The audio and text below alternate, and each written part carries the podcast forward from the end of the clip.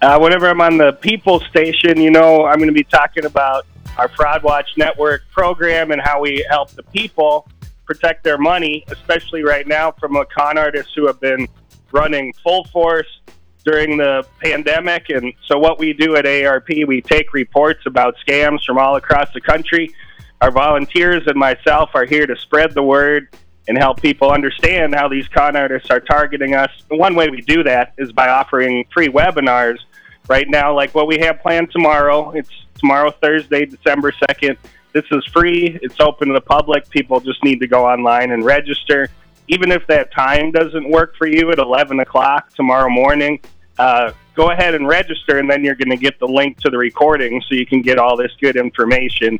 And so that website is easy to remember. It's aarp.org slash mn events, and look for a program called a Minnesota Scam Jam. We have some experts about identity theft and fraud who are going to be on that program.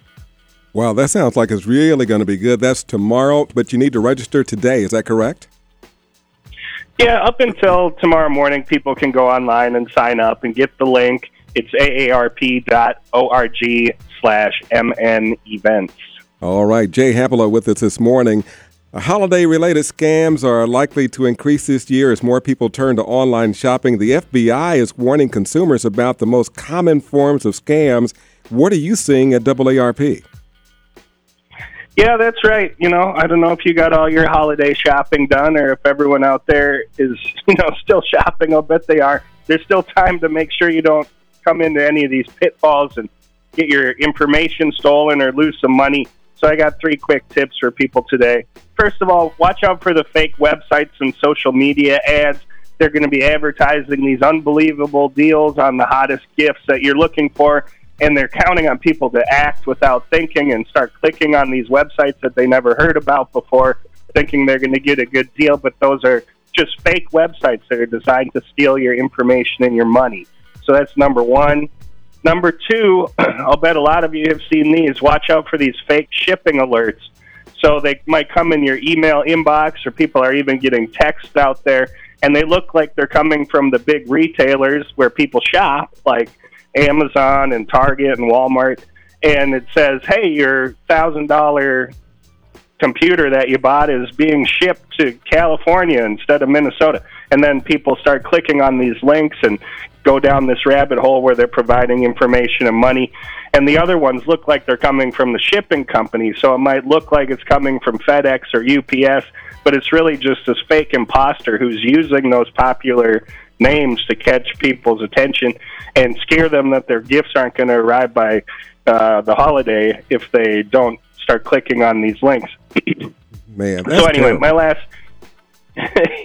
Oh, they thought of everything, but everyone just needs to slow down a little bit and be cautious. It's unfortunate in this day and age we just can't trust everything you see on your phone or on the online.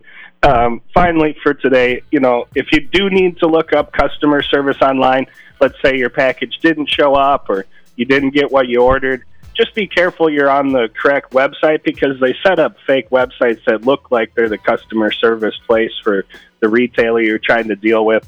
So just slow down, do your research, make sure you're on the right website out there. Quick question before we leave, leave this topic. What if uh, someone is a porch pirate, they've stolen your package? Is there any recourse for that consumer?